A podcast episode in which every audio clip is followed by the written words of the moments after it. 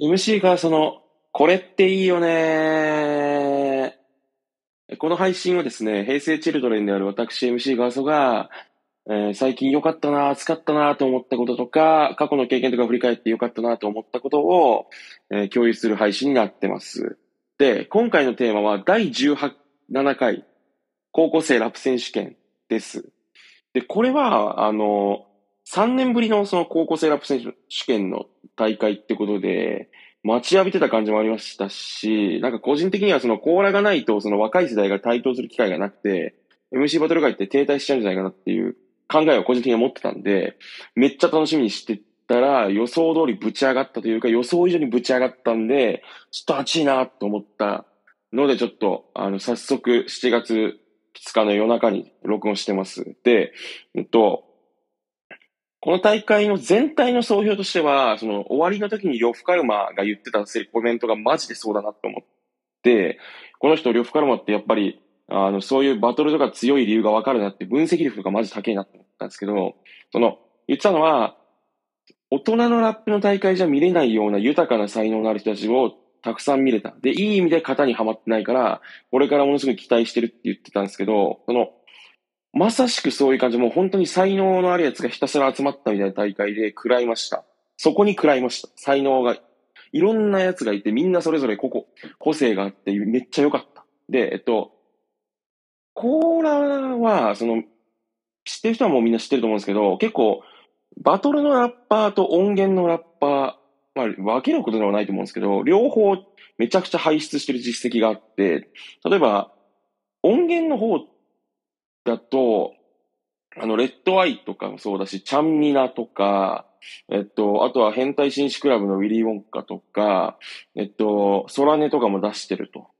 いうので、実は超若手の登竜門っていう、ここを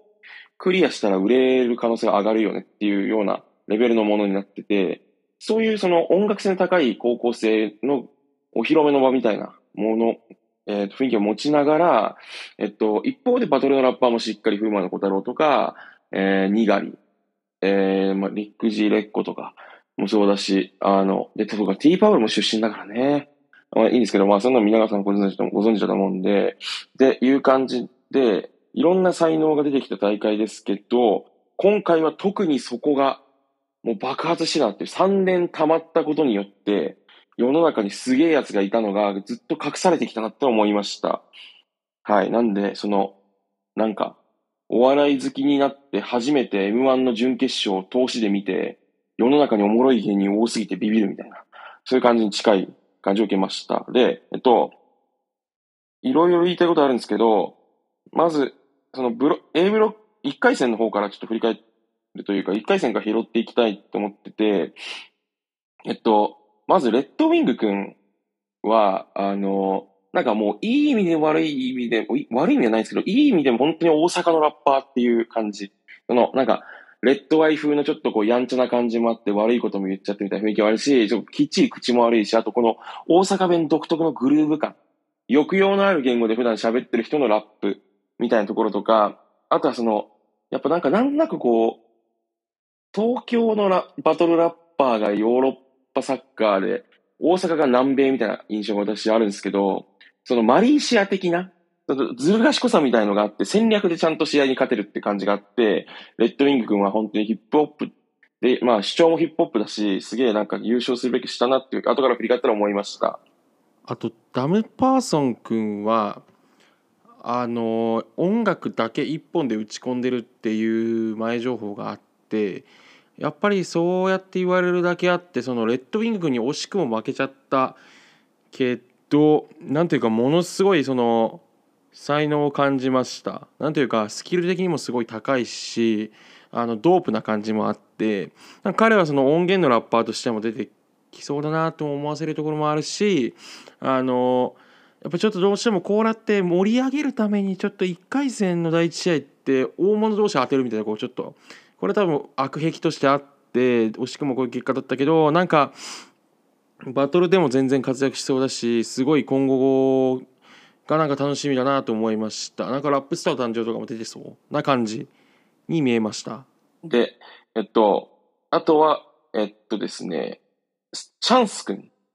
たゆらりんくんはビビりました。で、これはチャンスくんはそのもう、下馬評からして、なんか世田谷出身で、ハーフで、もう自分のクルーとか率いちゃってる感じのめっちゃかっけえやつで、見せ方も分かってるし、と思っててどうなんだろうと思ってみたら、やっぱ、もう案の定食らいました。16歳、17歳で、あの、フロー重視の、しかも、なんか独特の自分のフレッシュなフローを披露しちゃう感じのスタンス。で、言ってる内容もかっこいいし、で、スタックザピンク戦で見せた、あの、ピンク戦で見せた、その、なんていうんですかね、相手のがスキルが高いことを見越して、早口をちょっと潰しに行くというか、それが本当ヒップホップなわけみたいな話か、自分の強みの方に話を引きずり込みに行った感じとかもすげえかっこよかったです。で、ゆらりんくんは普通に総合点というか、この人って才能すげえなっていう、その、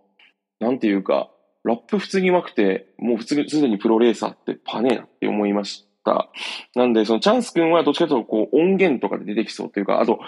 食らったし、俺も絶対そうだなと思ったのは、チャンスくんが2回戦で負けちゃった後に、直後にもうアナーキーに、俺も超タイプ、連絡くださいってズバッと言われてたのが、なんか、すべてというか、チャンスくんの持ってる、そこはかとないスター性を、アナーキーが勝った瞬間、マジ羨ましかったと思ったし、やべえと思ったっていうとこですね。で、えっと、スタックザピンク君は、この人はなんかその、風魔の小太郎をリスペクトしてるっていう紹介 V があって、なんかバトルラップ、で、みんな結構今回、あの、これはめちゃくちゃ印象に残ったのは、その各 MC がみんなその、結構若いラッパーを、に憧れてラップを始めてるっていうのが、その、今回の甲羅のものすごい大きい特徴かなと思いました。でそこから思ったのはこの甲羅っていう大会が日本のヒップホップに及ぼした文化的価値ってめちゃくちゃ高かったなと思ってきてでそれはどういうことかっていうと甲羅がある種こうものすごい若い世代。これからのカルチャーを担っていく世代に対してヒップホップってものをものあのにこうどっぷりハマっていくきっかけを提供してたり入り口になってるっていうところが文化的価値ものすごい高いなと思いました。やっぱり若いラッパーに憧れて始めてる時にその始め方って正直そのある種何でもいいとは思っていてそのどこかで例えばバトルばっかりじゃなくてその硬質なというかある種上質なラップみたいなものを聞いてもっと音源にアプローチした活動をしていこうよっていう見方ももちろん意見としてはすごいよくわかるといえばわかるんですけど一方ででも始めないとだからそのヘッズフォロワーが出てこないとなかなかその文化として拡大していくのが難しいところの中でこの高校生ラップ選手権というものがを見てみんな始めたって言ってたんでそのこんなに才能豊かな人たちがラップ始めるきっかけがレッコとかあのにがりとかその辺のちゃんみなとちゃんみなはもちろん音源もいいんですけどラッパーになってるっていうのはものすごい文化的に価値のあることだなと思いました。なんでこの大会っていうのはその単純なバトルの大会っていうよりももうなんかヒップホップカルチャーにとってものすごく重要なものになっている。でそれを示すようにあのいろんな音源で活躍しているラッパーも出てきてるっていうところがあるのかなと思いました。で、でそのスタック・ザ・ピンク君は、富士コースを尊敬してるって言ってて、で、富士コースが馬の尊敬してるって言ってて、結構なんか、ちょっとこう軽い感じのラップなのかなと思ったら、もうそんなことなくて、ゴリゴリスキルフルで、何でもできるし、韻も踏めちゃうし、で、あと早口は、あの、まさかの風魔の小太郎以上で、この人は絶対バトルのラッパーとしては、あの、まず成功が確約されたと思いました。もうだって戦国とかで見たいし、あの、外戦とかでも絶対見たいなと思ってて、ただその彼がその音源とかの方もがっちりやっていくって可能性もあるのかなと思いました。で、えっと、あと結構私は個人的にはタンポポくんが好きでした。なんかその、呂布カルマも胸打たれたって言ってましたけど、なんかその、ラップ始めて3ヶ月で、度胸超満点。で、確かに、ヒップホップっていう文脈の中で言うと、ダンス、ヒップホップダンスの歴で全国大会出るぐらいの歴を踏んでた人が、こっちのラップっていうのを始めた時に、えっと、そのヒップホップのカルチャーみたいなことの中でうまく転校して、で、その持ち前の度胸で、度胸とそのなんか瞬発力みたいので、勝ち上がっていく様はなんかこのタンポポくんっていう人は、なんか、ただものじゃねえという感じがしました。なんかその、確かにその、アティチュードが結構こう、硬質な感じというか硬い感じだから、その、なんか、ある意味の芸能界みたいなのでどれぐらい成功するかわからないにしても、なんか多分人間として多分周りにいたらタンポポみたいなやつってクソかっけえだろうなと思って食らいました。で、カンプ君は、あの、バトルに出てもすごいよ、なんかかっこよさそうだし、というふうに思いました。で、えっと、KT 長瀬も熱いなっていう感じは、あの、密かに、この長瀬さんは、なんか、すごい長くバトルとかで活躍しそうな感じで、KT の方も、あの、呂布カルマのコメントがやっぱ頭に残ってるんだ。パンチライン残してましたね。その、なんかもうまさしく女版ドタマみたいな。あの、こう、子役をやってたってことによって、その早いうちから世の中の仕組みみたいなものを理解して、その中でこう、いやらしく振る舞っちゃうところの路悪的な感じが、なんか、かえって癖になるみたいな。ちょっと突き抜けてぶりっ子すぎて逆にいいねってなる感じというか、で、バトルの内容もなんかもう、ネタ書いてきたシナリオ通りに走るみたいなので、またこれもね、良かったです。あの、バトルでいっぱい見たいし、なんか、あの、ただものじゃない感じが出てました。なんかこの人って、AKB とか入ったら、指原みたいになってる可能性が割とある人みたいな、そういうクレバーなタイプに見えました。で、えっと、徐々に喋って申し訳ないですけど、グロム君とナナコロビ君もめちゃくちゃ良くて、まずグロム君はもう、あの、聴いてる音楽とかの出してくるジャケット、あの、レコードがクソかっけえし、服も b ボーイだわ、ラップに対するアティチュードも b ボーイだわ、発声も b ボーイだわで、この人はなんか完全にもう音源とかで絶対成功してくるだろうなと思いました。そのあの17歳とかで、そんなもうなんか16歳か。なんかその、ガンガンレコード買ってヒップホップ聴いてますで、アティチュード完全にインプットしちゃったら、それはいい曲書けちゃうよねって感じがして、で、しかもチャンスのことも知ってそうな感じだったんで、なんか、いや、世田谷周りって、なんか確かに世田谷とかで金も、あの、世田谷港区で金持ちがラップ聴いてるって話聞いてましたけど、ちょっと、多分日本のヒップホップを上げていく土地になっていくんだろうなと思いました。確かに言われてみれば犯人も世田谷だしっていう。で、七コロクビ君は、個人的にこれはなんかその、まさしく両夫カルマが言ってた大人のラップ大会にはいない人で、えっと、進学校に通ってる優等生で、しかも多分生徒会長みたいなポジションに立つぐらいのその人気者。で、音楽もなんか音楽理論みたいな子から勉強しちゃってる感じの人で、歌もガンガン歌えちゃうし、ラップもできて、しかもヒップホップのアティチュードなことも言えちゃう。マジで何でもできるスーパーマンみたいな人だったので、この人がその、これから先何をしていくのかっていうのは全くわからなかったけれど、えっと、マジでただものじゃないって、このタイプはどうなるんだろう。なんか、外資系のコンサルとか入ったりして、バリッと仕事してるイメージもあるし、なんかあの、マルチタレントみたいな方向に行って、なんかその、アベマの恋愛番組とかもちょいちょい出つつみたいになってても全然おかしくないと思うし、結構なんかスター性のある曲とか書きそう。で、R 指定が好きって言ってたのもなんかすげえわかる気がして、ああいうこう優等生的な、ラップの純粋なスキルと音楽的なその商業的なものとのヒップホップの融合みたいなのを成功してる人物に対して憧れ抱いてるのが、ナコロビ君のこの全てのステータスの高さみたいなところと噛み合って、彼はなんかその R 指定好きってわかるなと思いますし、た、なんで彼がどうなるかも、その個人的にダチになりたいというかどうなるか気になる。もちろん、いや、今回な、ダチになりたいと思ってすごかったっすね。見ててマジでチャンスは、チャンスくんとかマジでダチになりてえなかっこよかったなはい。で、えっと、で、最後に、ランライン対シージンは、もうランラインは、なんか、アナーキーが評価してたのが印象的だったんですけど、結構もう本当にコアボーイ2世というか、コアボーイも誰の2世やねみたいな話なんですけど、あ、だから、コアボーイムカデ系というか、もう、東京出身で、えっと、見た目がかっこよくて、こじゃれてて、で、あの、ネタでイン踏んで、まあ、これ失礼なんですけど、ちょっと失礼かもしれないですけど、ネタでイン踏めてて、即興でもこれもちろん60に踏めちゃう。スキル高い。で、リズム絶対外しません。音程取れます。でもなんかそのヒップホップとして見たときに曲とか作ってんのかな？みたいなタイプ。その、なんかいかにも狼、恋、嘘と狼ちゃんには騙されないに出てそうなタイプ。に見えたランライン君は、もう予想通り、えっ、と、なんていうか、あの、番組スタッフも嫌な奴だなと思ったのは、やっぱその、もう、根っからのヒールになっちゃう。やっぱああいうキャラでいくと、ラップもそつなく上手い感じが、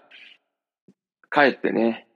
だからちょっと少しの意地悪さも感じつつ、っていうのはなんで感じたかというと、1回戦がシージン君がいてっていうのが、で、個人的にそのバトル界はシージン君っていう人が入ってくることによってめちゃくちゃ盛り上がると思い、あの、めちゃくちゃでかい財産を手にしたと思いました。その、なんか、見せ方が分かってるというか、あの、めちゃくちゃ腹の立つことを腹の立つ感じで言えるし、それを人にうまく伝えることができるっていうので、だかもしかしたらその音源でああいう感じのテンションの曲を作ってたらめちゃくちゃ売れるかもしれないし、シージン君は、えっと、すげえなんかその、バトルにこれから出てった時にめちゃくちゃ映えると思いました。大会に絶対いてほしいし、えっと、彼、しかもなんかその、戦略だと、あのキャラは戦略だと思ってて、結構その、なんか、馬娘やっててオタクなんすよね、へへ、みたいな笑いつつも、ラップの曲とかめっちゃちゃんと聴いてたし、音楽、あの、楽曲も制作してると。で、ランラインしてないっていうのがあって、どっちがヒップホップやねんっていうのは、なんか、まあちょっと難しいところあると思ったけど、まあシーズン、なんかそういう素養がありながら、こうなんかあえてちょっとさばけた大人的な雰囲気。本当にこいつ18かな、18、17かなと思いました。で、バトル強いし、音源もそういう方向でやってくれたらと思いますけど、なんかバトルで会がめちゃくちゃ盛り上がりそうな人だなと思ってました。なんでちょっと、食らったっすね。で、接戦続きで、あの、どの辺か、えっと、チャンス対スタックザピンクは個人的にはチャンスだと思ったりしたし、スタックザピンク君は上手すぎたから優勝できなかったと思いました。なんか、スキルは多分一番上だった気もしますけど、ちょっとこう、もうそれを持て余してるというか、エンジンが違いすぎて、普通の道走れないみたいな感じがあって、で、その、スタックザピンク君にスキルで負けてるのは、少し見越してるこのレッドウィング君が、あの、やっぱその南米特有のというか、大阪特有のマリーシアでこう、うまくそれを封じるように戦っていって、早口ばっかでほんまにラップなんかや、みたいな言ってたのがいいなって、もうチャンス君も、で、それは結構私は個人的にはその、チャンス君のボディーブローが効いたから勝ったって説もね、言いたいですけどね。まあそれを置いといてで、うん。でね、タンポポくんも良かったなタンポポくん対ランラインは、みんなその、多分、コーラっていうものが優勝者が、その、どれだけその、後世において、その、ヒップホップ界に与える影響が大きいかっていうのは多分みんな考えての評価だったと思うけど、単体の試合で見たら多分タンポポクだったんじゃないかなと僕は思い、私は思いましたね。なんかその、だって、ランラインになんか、こう、お前なんか田舎でやってて、なんか何言われたかわかんないですけど、その、田舎でやっててどうやねんみたいなと言われたときに、なんか、あ、仲間の敵討ちってランラインに言われて、タンポポが、いや、敵討ちするような仲間はいないところから俺は0から1作ったぜ、山形でっていうアンサーが完璧すぎて、その、タンポポくんはなんかこれからラップ続けてほしいと思いますし、だ、なんかバトル強くなりそうだし、と思ったし、あの、アティチュードとして好きでしたね。なんか俺は絶対負けねえぞ、やってやるぜ、みたいな。その雑草魂的な。で、正直ランラインよりもあの試合は、言い合いでは絶対タンポポだったかなと思いました。で、決勝のレッドウィング対ランラインは、レッドウィング君が、その、言う、やっぱ、あの、また、その、本当すごいようです南米特有のあの、マリーシアで、あの、ちょっとこう、審判に見えないところで、ベッカムの、あの、足、ちょっと蹴っといて、審判に見えるところでベッカム蹴り返しちゃうみたいな感じの、本当にあの、勝つための試合をやって、えっと、もう、レッドウィング君が上手かったのは、でも、確かにそうだからそうなんですけど、ラウンラインはネタラッパーだって永遠に言うと。そうするとだんだんもう、ランラインをじゃあ即興でやってるって言うけど、そんなそのネタね、しっかりできる人で、そうするとなんか完璧に踏めてると逆にそれがネタっぽく聞こえちゃったりとか、悪いループに入っちゃって、開き直ってネタガンガンやりゃいいっていう、その、コアボーイ対レッドアイも、レッドアイに、えっ、ー、と、それは12回のコーナーで、レッドアイがネタラッパーみたいなこと言った時に、全然気にせず、コアボーイがドヤ顔でラッネタを踏んだ時みたいな感じで、ランラインはやるべきだったかなと思いました。でもレッドウィングはやっぱりその大阪のノリ、独特のノリで、もう白とか開けながら、ほんまこいつ決勝でこんなやつ見たいか？みたいな言っちゃうその大阪感。よかったっすね。唯一の大阪で勝って、大阪ってラップ強いなと思いました。やっぱ言い争い強いしなというのがあって、なのでちょっとペラペラ、ちょっと興奮しすぎてしまいまして、今回のコーラは結構スタッフの人も多分めちゃくちゃ真剣にメンバーを選んで、組み合わせとかも多分その、長瀬対 KT とか、えっと、ダン・パーソン君対レッドウィング君で、もう最初ぶち上げてとか、もう本当に意図が見える選出になってたし、うーん、ランライン対シージン当てるところもね、個人的にはシージン君が、準決ぐらいまでスルスルモグラみたいに上がってって、こう、いいところで認められた状態でぶつかるところも見たかったですね。てかシージン勝ったんじゃないと思いました。ちょっと興奮しすぎましたけども。なんで、えっと、ちょっと総評としては今回のコーラは、これ深山が言ってたみたいに、本当にもうに、あの、大人のラップの大会では見れない才能豊かな人たちが集まった大会。本当にそのし、真の意味で人間的に才、なんかいろんな意味でこう、バイタリティとかアティチュードを含めて人間的に才能がある人たちの集まり。で、その中で特に本当に今後スターになりそうな、音源のラッパーになる人、えー、バトルのラッパーになる人、違う世界で活躍する人、いろいろいそうだなと思って見ました。はい。ということでした。以上でした。あしゃー。